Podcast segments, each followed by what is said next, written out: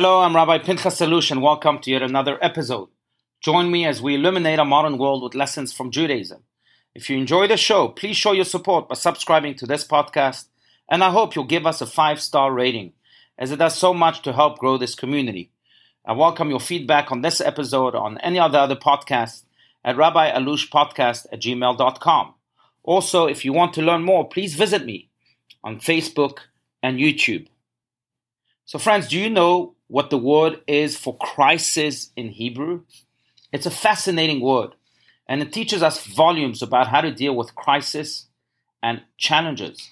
That magical word is mashber, but mashber is also the name for the bed used for childbirth. The lesson is clear.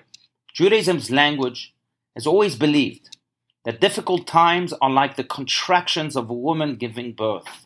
In spite of the unfathomable pain, we know that something new and infinitely rewarding is also being born. Similarly, the Chinese word for crisis is apparently Wai Chi, which literally means dangerous opportunity.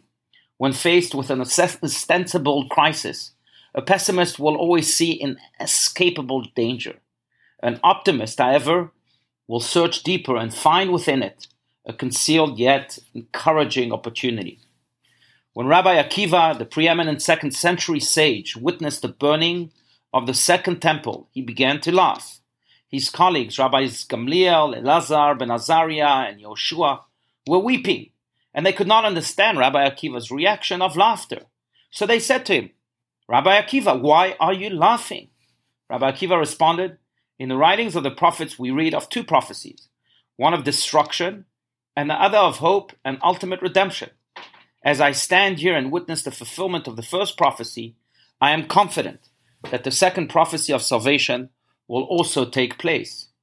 This is why, my friends, this coming Shabbat, Sabbath, is coined Shabbat Chazon, or the Sabbath of vision.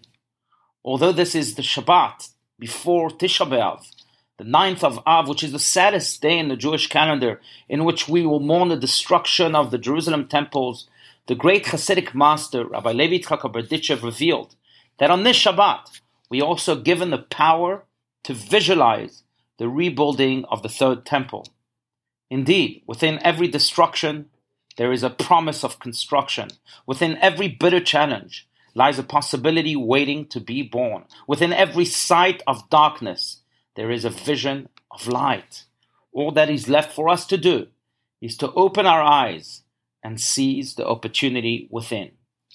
Friends, if we assume our responsibilities as God's agents of goodness and light, even in times of crisis, we will undoubtedly see that we will have together built a splendid palace for God and His blessing, and we will have together ushered in the ultimate redemption. May it come speedily. Amen.